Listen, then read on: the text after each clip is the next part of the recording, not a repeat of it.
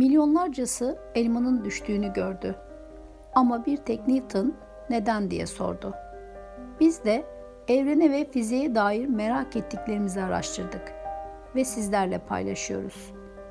Ev yapımı fizik projemizde İstanbul Kadriye Moroğlu Anadolu Lisesi, Kütahya Gazi Emet Anadolu Lisesi, Iğdır Haydar Aliyev Fen Lisesi, Hatay TED Koleji ve Diyarbakır Gaffar Okan Anadolu Lisesi'nden öğrencilerimiz bu podcastleri hazırladılar. Merhaba, ben Jüpiter grubundan Kadriye Moroğlu Anadolu Lisesi öğrencisi Yiğit. Bugün sizlerle kara delikler hakkında konuşacağız. Kara delikler evrende bulunan en tehlikeli yapılardan biridir. Peki bu tehlikesinin arkasından ne mi var? Gelin hep beraber kara delikleriyle ilgili bildiklerimize göz atalım. Evrenin her tarafında vardırlar. Onları tehlikeli kılan şey ise sahip oldukları muazzam büyüklükteki kütle çekim kuvvetleridir. Kara delikler evrenin en acımasız yok edicisidir. Kara deliklerin üç çeşidi vardır. Bunlardan ilki ilksel kara delik olarak adlandırılan bir atom kadar küçük olabilir ama kütleleri bir dağ kadar büyük olan kara delik çeşididir. Ve ilksel kara delikler evrenin başlangıcından beri oldukları düşünülmektedir. İkincisi ise yıldızsal olarak isimlendirdiğimiz orta boyutlu kara deliklerdir. Bu kara delikler evrende en çok bulunan kara delik çeşididir. Oluşumları güneşimizden en fazla 20 kat daha büyük, büyük olabilir. Bu kara deliklerden galaksimizde düzinelerce olduğu düşünülmekte. Yıldızsal kara deliklerin oluşumu güneşimizden 20 kat daha büyük olan yıldızların ömürlerini tamamlayıp kendi işlerinin çökmesiyle oluşur. Üçüncü kara deliğimiz ise süper kütleli olarak adlandırdığımız olanlar. Bu kara deliklerin büyüklüğü güneşimizden 1 milyon kat daha büyük olabilir. Galaksimizin merkezinde bulunduğu düşünülen kara deliğin ismi Sagittarius A'dır. Sagittarius A bir süper kütleli kara delik olması ile birlikte Güneşimizden tam 4 milyon kat daha büyük bir yapıya sahiptir ve güneş büyüklüğünde bir kürenin içine sığabilir. Peki bahsettiğimiz kara delikler nasıl mı oluşmakta? Gelin hep beraber bakalım. İlksel kara delikler Big Bang'den bu yana var olduğu düşünülmekte. Yıldızsal kara delikler ise büyük kütleli yıldızların kendi işlerinin çökmesi veya patlaması ile oluşur. Bu çöküş bir süpernovaya veya uzaya dağılan bir yıldız patlamasına sebep olur. Süper kütleli kara delikler ise bilim insanları tarafından bulundukları galaksi ile aynı anda oluştukları düşünülmektedir. Bu kara deliklerin büyüklüğü bulundukları galaksinin kütlesi ve büyüklüğü ile doğru orantılıdır.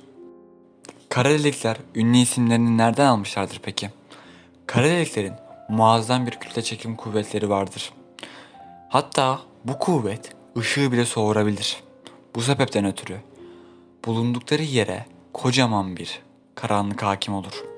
Ünlü kara delik ismi buradan gelir.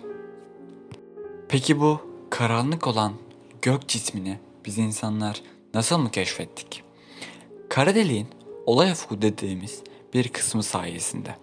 Olay ufku bir kara deliğin etrafında bulunan ve kara deliğin yok etmekte olduğu bir gezegen, meteor veya yıldızın gaz halinde bulunduğu kısımdır.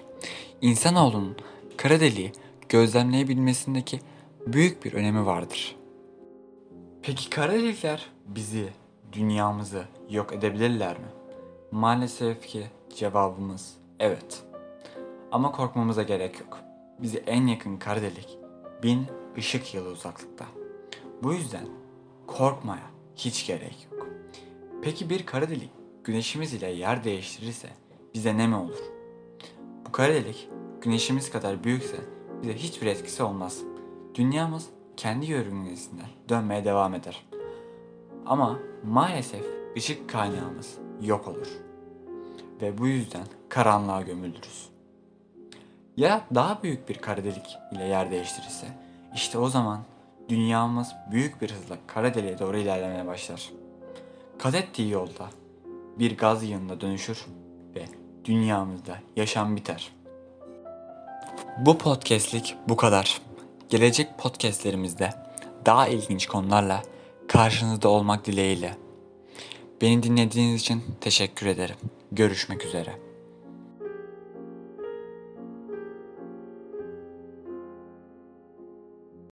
Ben Jüpiter grubundan Nalan. Tarihteki en ünlü başarısız deney Michelson-Morley deneyi. Bilim insanları arasında ilgi çekici hikayesi olan birini ararken bu başlık gözüme çarptı. Başarısızlıkları olan biri olarak konu bayağı ilgimi çekmişti. Hayatta öyle anlarımız olur ki hatalarımız başarılarımızdan daha öğretici olur. Peki neydi bu başarısız deney? Günümüzde modern fiziğin ilk basamağını oluşturan Michelson-Morley deneyinin daha iyi anlaşılması için önce sizlere eterden bahsedeceğim. 19. yüzyılda bilim insanları ışık dalgalarının eter içerisinde yayıldığını, diğer bir deyişle eterin ışık dalgalarını taşıdığını düşünüyorlardı. Yani eter tüm evreni doldurduğu düşünülen bir maddeydi. Bu kısa açıklama eteri hava ile kardeş yapan bir biçime sahip. Zaten o dönemin zihinleri de eter kavramını ortaya atarken bu kardeşlikten yola çıkmışlar ve ışık dalgalarına göre daha tanıdık olan başka bir dalganın yapısından benzerlik kurmuşlardı. Yani ses dalgalarından.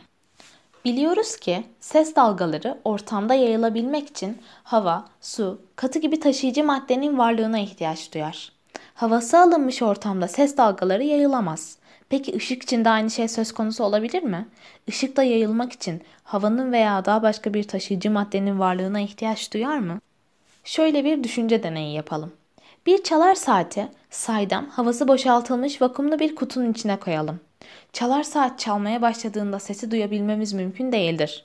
Çünkü hava yok ise ses de yoktur. Fakat saydam kutunun içindeki çalar saat çalmaktayken saatin topuzunun titreştiğini görebiliriz. Yani ışık kutuya özgürce girip çıkabilir. Sonuç olarak ses yoktur, ışık vardır. Öyleyse ışık yayılmak için neye gerek duyarsa duysun biliyoruz ki o şey hava değildir. Bu noktada Michelson Morley o şey hava değilse o zaman başka bir şeydir yorumunu yaptılar ve adeta yokluğun içinden yeni bir kavram türettiler. Eter, atomlar arası boşluğu yani evreni dolduran, ağırlığı olmayan, ışığı ileten özdür dediler.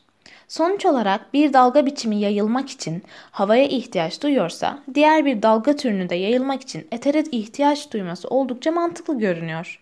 Fakat ne kadar mantıklı olursa olsun bütün bilimsel görüşler gibi bu görüşte kendisine deneysel kanıtlar bulmaya muhtaçtı. Deneysel kanıt içinde iki fizikçi Michelson ve Morley 1887 yılında bir deney hazırladılar. Deneyin amacı eter maddesinin var olduğunu deneysel olarak kanıtlamaktı. Deneyde ışığı aynı anda hem geçirgen hem de yansıtan aynalar kullandılar. Işığın alıcı aynalara geliş hızlarına bakarak eteri kanıtlamış olacaklardı ama ışınlar aynı sürede alıcıya düştüler. Eterin varlığını kanıtlamaya çalışırken eterin olmadığını kanıtladılar. Bilim dünyası eteri öyle benimsemişti ki deneyi birçok defa tekrarladılar fakat hep aynı verilere ulaştılar. Eter hakkındaki tüm bu belirsizlikler ve deneysel başarısızlıklara rağmen fizikçiler bu fikri terk edemedi. Bu durum sahneye Albert Einstein çıkana kadar devam etti. 1915 yılında yayınlanan genel görelilikle birlikte uzayın yapısı çok daha iyi açıklandı ve böylece eter fikri de çürüdü, rafa kaldırıldı. Bugün biliyoruz ki ışık, yayılmak için eter veya benzeri herhangi bir ortama ihtiyaç duymuyor. Michelson-Morley deneyi bilime, hayata başarılar kadar başarısızlıkların da katkı sağladığının bir kanıtı olarak bilim tarihinde yerini aldı. Merhaba arkadaşlar. Ben Uranüs grubundan Hayriye. Bugün dünyadan uzaklaşıp size biraz mucizelerle dolu evrende bugüne kadar keşfedilmiş en tuhaf ve ilginç olaylardan bahsedeceğim. Jüpiter'de bulunan büyük kırmızı leke. Bu lekeyi bilmeyen yoktur. Bu leke dünyadaki en kötü kasırgalar kadar kuvvetli olduğu söylenen çok güçlü ve büyük bir fırtınadır. Hatta o kadar büyük ki içine 3 tane dünya sığdırabilirsiniz. Evet, yanlış duymadınız. Bu bilgi bile bize evrenin ne kadar akıl almaz bir şey olduğunu kanıtlayabilir. Şimdi size bir kara delikten bahsedeceğim. Bu kara delik dünyadan 12.8 milyar ışık yılı uzaktadır. Ve artık kendinizi kilometrelerin bile anlamsız kaldığı bir yerde düşünün. En önemlisi bu inanılmaz olaya şahit olan araştırmanın yazarı Shai Hui Fen bu kara deliğin etkileyiciliğini şu sözlerle ifade etmiştir. Daha ilk yıldızların ve galaksilerin yeni ortaya çıktığı bir dönemde oluşan bir yıldızlı gök cismi ne kadar parlak ve bir kara delik ne kadar büyük olabilir? Bu sözler tüyler ürpertmeye bile yeter. Geri kalanını hayal gücünüze bırakıyorum. Şimdi ise daha çok şaşıracağınız bir bilgiye geçeceğiz sizinle birlikte. İçinde milyarlarca litre alkol barındıran propil siyanür de içeren birçok kimyasal bilişim bulundurmaktadır. Hatta İspanyol astronomlar tarafından incelenen bu bulutta 400 trilyon bira dolduracak kadar etil bulunmuştur.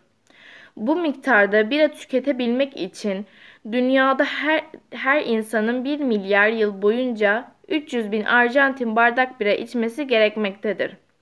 Burası insan beyninin durduğu son nokta sanıyorsanız yanılıyorsunuz.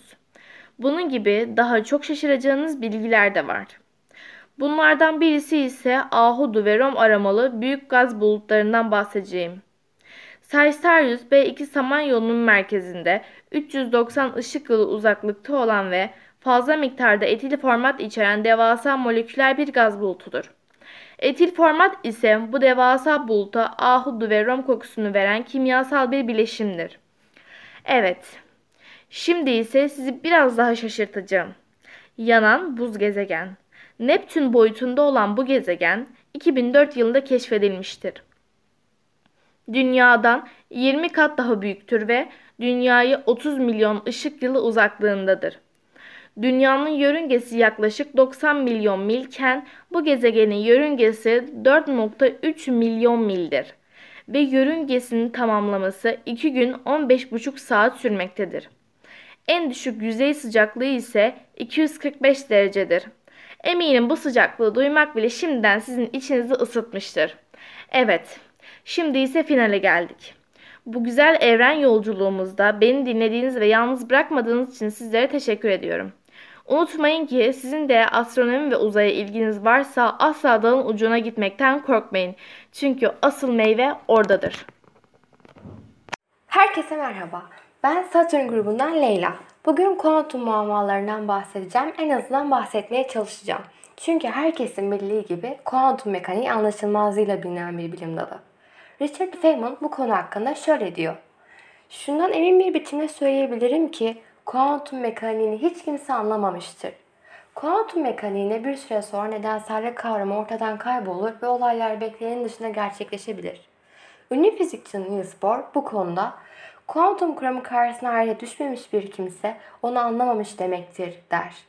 Yani kısaca kuantum kuramı tuhaftır, doğrudur, önemlidir. O zaman kuantum mekaniğinde neler oluyor bir bakalım. Bunun için 19. yüzyıla gitmemiz gerekiyor. 19. yüzyıl fizikçileri hangi maddeden yapılmış olursa olsun nesnelerin ısıtılığına yaydıkları ışığın hep aynı örtüde olması karşısında şaşkındılar. Işığın büyük bir bölümü tek bir frekanstan yayılıyordu. Sıcaklık arttırılınca tepe frekanstan mavi dalga boylarına kayıyor, önce kırmızıdan sarıya, sonra mavi beyaza doğru ilerliyordu. Yani fizikçilerin başı kara cisim ışımasıyla dertteydi. Fizikçiler kara cisim grafikleri elde ediyor ama bunları anlamlandıramıyorlardı. Frekansın neden tek bir renkte tepe yaptığını da açıklayamıyorlardı. Önde gelen bilim insanlarından Wilhelm Wien, Lord Rayleigh ve James Keynes bazı kısmi çözümler elde ettiler. Wien daha mavi frekanslardaki sönüklüğü matematiksel olarak gösterdi. Rayleigh ve Keynes ise kırmızı taraftaki yükselişi açıkladılar. Ama her iki formül de diğer üsttekileri açıklayamıyordu. Özellikle Rayleigh ve Keynes'in çözümü yeni bazı sorunlara yol açtı. Bu çözüm Moritz dalga boyları ve ötesinde sonsuz miktarda enerjinin yayılması gerektiğini öngörüyordu. Bu soruna Moritz faciası diye isim verildi. Kara cisim aşımasını anlamaya çalışan Alman fizikçi Max Planck ısı ve ışık fiziklerini birlikte ele alıyordu. Elektromanyetik ışımanın termodinamik uzmanlarının ısıyı ele aldığı gibi ele alınması gerektiğini seziyordu. Sıcaklığın pek çok parçacık arasındaki ısı enerjisi paylaşımı olmasından yola çıkan Planck, elektromanyetik enerjiyi de bir elektromanyetik osilatör kümesi veya atom altı elektromanyetik alan birimleri arasında bölüştürdü ve ışığı bunun üzerinden tanımladı. Denklemlerin tutmasını sağlamak için her elektromanyetik birimin enerjisine frekans orantılandırdı. Bu birimlere Latince ne kadar anlamına gelen kuant adını verdi. Planck 1901 yılında ışık dalgalarıyla olasılık arasında bağ kuran bu yasayı yayımladı ve büyük beğeni topladı. Böylece mor ötesi faciası sorunu da çözülmüş oldu. Zamanla Planck'ın bu yeni formülasyonunun çok şaşırtıcı çıkarımları olacaktı. Planck bir tohum atmıştı. Bu tohum büyüyecek ve modern fiziğin en önemli alanlarından biri haline gelecekti. Kuantum kuramına. Şimdi de biraz fotoelektrik etkiye bakalım. Metaller mavi veya mor ışıkla aydınlatıldığında fotoelektrik etki nedeniyle elektrik akımı üretir. Ama kırmızı ışıkla aydınlatıldıklarını üretmezler. Kırmızı ışık parlak bile olsa akım oluşturamaz. Yük akışı, gelen ışığın frekansı metalden metale değişen belli eşikleri aştığında gerçekleşir ancak. Böyle bir eşiğin varlığı, yüklerin yerinden oynatılabilmesi için belli miktarda enerjinin birikmesi gerektiğini gösteriyordu. Onları serbest bırakacak enerji ışıktan gelmeliydi ama 19. yüzyılın sonlarına böyle bir şeyin nasıl olabileceği bilinmiyordu.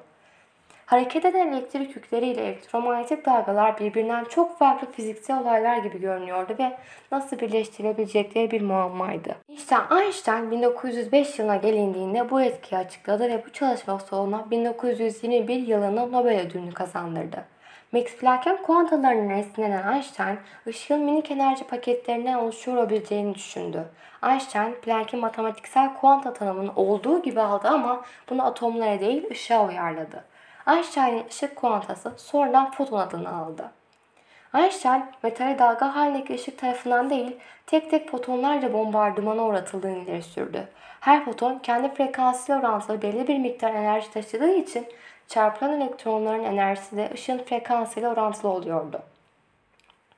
İlk başlarda bu kuram Maxwell'in denklemleriyle özetlenen ışığın dalga tanımıyla çeliştiği için kabul görmese de deneyler Einstein'ın haklı olduğunu kanıtlamıştır. Einstein'ın ortaya attığı düşünce tartışmalı olmasının yanında dalga parçacık ikililiği denilen ve ışığın aynı anda hem dalga hem de parçacık olması gibi rahatsız edici bir düşünceyi de gündeme getirmiştir. Şimdi dalga parçacık ikililiğini anlamak için çift yarık deneyine bakalım. Bir ışık kaynağından çıkıp ikinci yarıktan geçerek bir ekrana düşen ışık ışınları düşünün.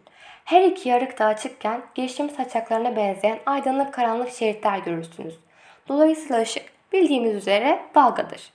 Işığı kısarak fotonların yarıklardan teker teker geçeceği düzeye kadar düşürdüğümüzde bir dedektörle her bir fotonun ekrana çarpışını saptayabiliriz. Bu durumda bile fotonlar ekran üzerine şeritlerden oluşan girişim desenlerini oluşturacak şekilde yığılır. Peki, her bir foton ekranda girişim dalgası oluşturacak şekilde hangi yarıktan geçeceğini nasıl bilir? Eğer yeterince hızlı davranırsanız foton ışık kaynağından çıkar çıkmaz veya yarıklardan geçmiş ama daha ekran düşmemişken yarıklardan birisini kapatabilirsiniz. Fizikçiler test ettikleri her durumda fotonların bir mi yoksa iki mi yarık olduğunu biliyormuş gibi davrandıklarını gördüler. Hatta orada tek bir foton olmasına rağmen sanki aynı anda iki yarıktan birden geçiyormuş gibi görünüyordu. Fotonun hangi yarıktan geçtiğini gözlemlemek için yarıklardan birinin yanına bir dedektör konulduğunda şaşırtıcı bir şekilde girişim deseni oluşmamaya başlar. Fotonlar ekranda tek bir yığın oluşturur ve girişim saçakları oluşmaz. Yani fotonları iş üstünde yakalamak için ne yaparsanız yapın sanki tüm yapılanları biliyor gibidirler. Ve aynı anda hem dalga hem parçacık gibi davranırlar. İkisinden biri gibi değil. Bu durum sadece fotonlar için geçerli değildir. Proton ve nötron gibi daha ağır parçacıklar için de bu durum geçerlidir. Şimdi de Heisenberg'ten ve onun ünlü belirsizlik ilkesinden bahsetmek istiyorum. Heisenberg 1927'de kuantum kuramının bazı ilginç çıkarımlar içerdiğini fark etti.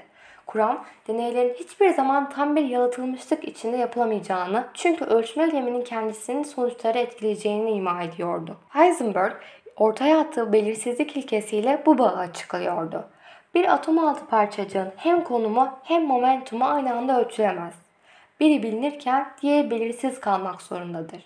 Her ikisi de belli sınırlar içinde ölçülebilir ama bu sınırlar bir için ne kadar kesinse diğeri için o kadar belirsizleşir. Heisenberg bu belirsizliğin kuantum mekaniğinin doğasından kaynaklandığını, beceri ya da ölçüm keskinliğindeki bir eksiklikten kaynaklanmadığını da dile getirmiştir. Bununla beraber determinizmi ölmüştür diyebiliriz. Newton fiziğine göre dış dünya bağımsız olarak vardı ve gözlem yapınca altta yatan gerçeği bulabilirdik. Ama kuantum kuramına göre bir atom altı parçacığın davranışı bir ölçüm yapılana kadar sınırlanamazdı. Heisenberg'e göre izlediği yol onu gözlemlediğimizde var oluyordu. Bu durumda artık sebep ve sonuçlardan değil, olasılıklardan konuşulabilirdi. 1927'ye geldiğimizde birden fazla kuantum mekaniği yorumu vardı. Erwin Schrödinger, kuantum davranışların altına dalga fiziğini yattığını ileri sürüyordu. Öte yandan Heisenberg, maddenin ve elektromanyetik dalgaların parçacıklı doğasına inanıyordu. Bir başkası ise bütünü açıklayabilecek yeni bir resim oluşturmak için tüm deneyleri ve teorileri bir araya getirmeye çalışıyordu. Bu kişi Niels Bohr'du. Niels Bohr, Kopenhag yorumu diye bilinen bir bakış açısı geliştirdi. Önce madde ile ışığın dalga ve parçacık özelliklerinin iki farklı olay grubu olmadığını, aynı temel olgunun iki yüz olduğunu savunan tamamlayıcılık fikrini benimsedi. Psikoloji testlerindeki iki farklı şekilde görülebilen resimlerdeki gibi dalga ve parçacık özellikleri de aynı olguyu görmenin birbirini tamamlayan yollarıydı. Yapısını değiştiren şey ışığın kendisi değil, bizim nasıl görmek istediğimizdi. Yani aslında onu ölçmek istediğimizde, karar verdiğimizde onun alacağı görünümü biz önceden seçip belirlemiş oluruz. Karar oluşturma sürecinin bu noktasında yani parçacık ya da dalga özelliğinin sabitlendiği anda dalga fonksiyonu çöktü denir. Sir William Bragg bu konuyu biraz şakaya vurarak Tanrı elektromanyetik pazartesi, çarşamba ve cuma günleri dalga kuramıyla işletir. Şeytan da salı, perşembe ve cuma günleri kuantum kuramıyla der. Şimdi Kopenhag yorumunu incelemeye devam edelim. Sonrasında bizim kendi deneylerimizin aralarına yer aldığı insan boyutlarındaki normal sistemler ile kuantum arasındaki açığı kapatmak için Bohr bizim de aşina olduğumuz ve Newton fiziğinin uygulanabildiği büyük sistemlerde kuantum davranışlarının ortadan yok olması gerektiğini söyleyen karşılığı bulunma ilkesini geliştirdi. Bohr az önce bahsettiğim belirsizlik ilkesine katılmakla birlikte bir açıdan da hatalı buluyordu gözlemciyi ölçmekte olduğu sistemden tümüyle ayırmanın imkansız olduğunu iddia ediyordu. Bohr, bütün bir sistemin davranışlarının tek olarak ele alınması gerektiğini düşündü. Parçacığı, gözlemciyi ve radarı ayıramazdık. Bohr ayrıca gözlemci sözcüğünün kendisine doğru olmadığını, gözlenen dünyadan ayrılmış bir dış gözlemci olduğu izlenimi uyandırdığını söyledi. Yani kısaca gözlemci de deneyin bir parçasıydı. Gözlemcilerin dahil olması düşüncesi fizikçiler için şok edici oldu. Çünkü temel bilimin nesnellik kavramı ve geleneksel bilim yapma tarzına karşı çıkıyordu. Doğa bundan böyle ne mekanik ne de öngörülebilirdi. En derinde kendi içinden gelen bir bilinemezlik özelliğine sahipti. Şimdi Bor'u bir kenara bırakıp Max Born'dan bir alıntı yapmak istiyorum. Kopenhag grubunun ortaya çıkmasına etkili olan Max Born, bir ormandayız ve yolumuzu deneme yanılma yoluyla buluyoruz. İlerlerken de arkamızda açılmış bir yol bırakıyoruz diyerek o dönemki durumu özetler. Şimdi de Max Born'u bir kenara bırakıp fizik tarihinin en ünlü kedisinden bahsetmek istiyorum. Herkesin tahmin edebileceği gibi Schrödinger'in kedisini kastediyorum. 1935'te Erwin Schrödinger varsayımsal bir deney içeren bir makale yayınladı. Bu makalede Kopenhag yorumuna çok eleştirel yaklaşıyordu. Schrödinger, Kopenhag yorumunun ne kadar saçma olduğunu göstermek istedi. Schrödinger'in deneyi tamamen ama tamamen kurgusallı ve şu şekildeydi. Çelikten bir kutuya bir kedi konur. Kutunun içinde şöyle şeytani bir düzenek vardır. Bir Geiger sayıcının içinde çok az miktarda radyoaktif madde vardır. O kadar azdır ki bir saatte belki bir atom bozulur ama eşit olasılıkla belki de bozulmaz. Eğer atom bozulursa sayacın tüpü elektrik akımı boşaltarak bir röle vasıtasıyla bir çekici serbest bırakır ve çekici siyanür içeren küçük bir kapsülü kırar. Eğer bu sistem bir saat boyunca kendi haline bırakılırsa ve bu sürede hiçbir atom bozulmazsa kedi yaşıyor olacaktır. İlk atom bozulmasında kedi zehirlenecektir. Dolayısıyla bu sürenin sonunda kutu açıldığında kedinin canlı ya da ölü olma olasılıkları yarı yarıyadır. Schrödinger, Kopenhag yorumunun mantığını benimsersek, kutu kapalı iken kedi hem canlı hem de ölü olmak gibi belirsiz bir ara durumda olduğunu düşünmemiz gerektiğini söyler. Kutuyu açarak gözlem yapmış oluruz ve sonucu belirleriz. Schrödinger'e bu saçmalığın daniskasıydı ve ona bakmadığımız sürece kedinin bir tür arafta olacağını düşünmekte delilikti. Başka fizikçilerle birlikte Einstein'a Kopenhag yorumunun absürt olduğu konusunda Schrödinger'e katılıyordu. Birlikte daha başka sorular da ürettiler. Bir hayvan olarak kedi kendisini gözlemleyebilir miydi? Gözlemci olmak nasıl bir şeydi? Gözlemcinin insan gibi bilinçli bir varlık olması gerekir miydi yoksa herhangi bir hayvanda olabilir miydi? Peki bakteri olabilir miydi? Gibi bir sürü sorular ürettiler. Felsefi bir sorun olan gözlemcinin sonucu etkilemesi kuantum kuramının yorumlanmasına bir başka varyasyona daha yol açtı. Çoklu dünyalar hipotezine. 1957'de Hugh Everett'in önerdiği bu alternatif bakış birbirine paralel sonsuz sayıda evren olduğunu ileri sürerek gözlemlenmeyen dalga fonksiyonlarındaki belirsizlikten kaçınır. Ne zaman bir gözlem yapılsa ve belli bir sonuç elde edilse yeni bir evren oluşur. Her evren diğerinin tıpatıp aynısıdır ama bir tek gözlenen şey farklıdır. Dolayısıyla olasılıklar aynıdır ama olayların oluşumu bizlere sürekli dallanan bir dizi evrenin içine ilerletir. Schrödinger'in kedisi deneyi için yapılan çoklu dünya yorumuna göre kutu açıldığında kedi artık tüm olası durumların bir arada olduğu durumda yani süperpozisyon durumunda olamaz. Onun yerine bir evrende canlıdır ve öteki paralel evrende ölüdür. Bir evrende zehir kutuya yayılmıştır, diğerinde şişede duruyordur. Schrödinger 1935'te yazdığı makalesinde dolanıklılık terimini kullanmıştır. Buna göre kuantum mekaniğinde enformasyon sistemler arasında mesafe ne olursa olsun anında iletilebilir. Bu türden bir dolanıklılık, evrenin dört bir yanındaki parçacıklar arasında bağlardan oluşan engin ağların kurulabileceğini ima eder. Bu, ışık hızına hızlı iletişim demektir ki bu da genel görelilikle ters düşer.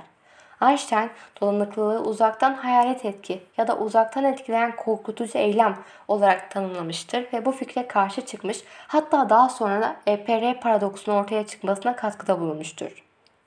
Ama yapılan deneyler kuantum dolanıklılığının gerçek olduğunu göstermiş ve kuantum kriptografinin, kuantum bilgisayarların ve hatta kuantum ışınlanmanın yolunu açmıştır.